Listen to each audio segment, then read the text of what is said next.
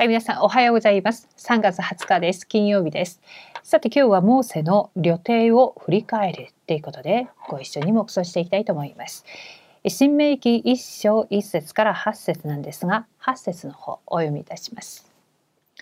見よ私はその地をあなた方の手に渡している。行け。その地を所有せよ。これは主があなた方の先祖アブラハム、イサク、ヤコブに誓って彼らとその後の子孫に与えると言われた地である。アーメン。はい。じゃあ新明記はモーセがそれまで進んできた荒野の道を振り返りその先進む道を話す内容です。言い換えればモーセは正確な福音を刻印して更新すべきだと強調しています。私たちはどのように更新して何に向かって進むべきでしょうか？はい、1番です。霊的なことを生かす創意的な祝福に向かって進みなさい。イスラエルの民が幕屋中心の生活を送るときに神様は荒野の道を通過させました。同じように私たちの人生は契約と幕屋中心で流れなければなりません。イスラエルの民は羊の血を塗った日にエジプトから解放されました。礼拝を通して霊的な祝福を回復して刻印しなければなりません。2番です。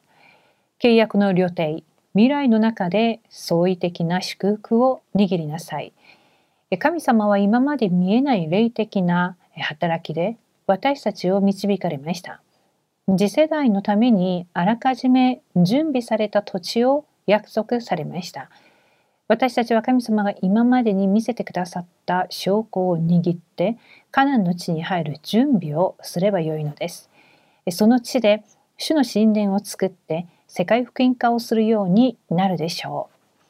う。過去は土台であり未来は必ず成就される答えです。それゆえ今日が重要です。今この時間契約を再び点検して24時の祈りの中に入ればよいのです。はい、じゃあ皆さん今日8月の20日っていうことです。えー、モーセがその旅程を振り返ってまたイスラエルの民にお話をしてくれる場面なんですが私たちがこのコロナの中で去年今年引き続き非対面での、多くの集会特に今回レバノン大会も行われましたけれども、こんな時代が来るということは全く予想はしていませんでしたが、えー、今日に至ってあそれでも神様はこういう状況の中でも御言葉を伝えてまた御言葉が全世界にこう広まっていく非対面でありながらその目に見えない世界をまた軸を超越する祝福を私たちに与えてくださいました。さてそんな中で私たちが、えー、このモーセがそのモーセの旅程を振り返ったかのように私たちが今日にこの非対面が来る前までの神様の働きもありましたが新しい時代を迎えてこれから進む237に向けてのメッセージが本当にこう爆発的にとても大きな力を持って講談から述べられました。えー、霊的なことを生かすその創意的な祝福に向かって私たちに進みなさいっていうふうに言われています。しかもその契約の旅程の中で未来の中で創意的な祝福を握りなさいというふうに言われています。237癒しサミットの指導者ということで私たちには神様は御言葉を編集しまたその御言葉の中で編集された中で神の計画を見る設計そしてその神の計画が見えるから現場を見てデザインしていくこの祝福まで与えてくださいました。毎日毎日の私たちの生活の中で御言葉にどれほど集中してまたその御言葉編集をしていくのか霊的システムを今日も作っていただきたいなと思います。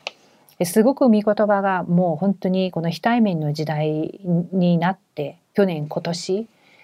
ある意味ずっと伝道運動30年40年の流れから出てきた御言葉なんですがえー、確かに私たちが進むべきその方向性が、えー、明確にされたメッセージとして出てきています。えー、237、えー、それを癒しとサミットの指導者っていうことで私たちが召されたので今日も10分の黙想時間を通して皆様の大きなえ人生を編集していただきたいなと思います。では皆さん今日も祈りを通して終わりにしたいと思います。神様感謝いたします。今日っていう一日何よりも正確な福音その正確な福音を握ることが一番重要です。モーセが振り返りました。そして今まで導いてくださったアブラハム、イサク、ヤコブの神に対して、そしてその先祖たちに与えられた契約の地を、また子孫たちにも、その次の世代にも約束の地について語られました。神様私たちにある過去が全て土台となり、多くの問題や葛藤、その危機の中で神様の計画を発見する一日となりますように。そして目先のことで私たちは、悩んだりくよくよすることなく237癒しサミットに向けての指導者だっていうことをもう一度確認しながら今日も霊的システムを味わうことができますように神様1週間また私たちを導いてくださったことを感謝します。主イエスキリストの皆によってお祈りします。アーメン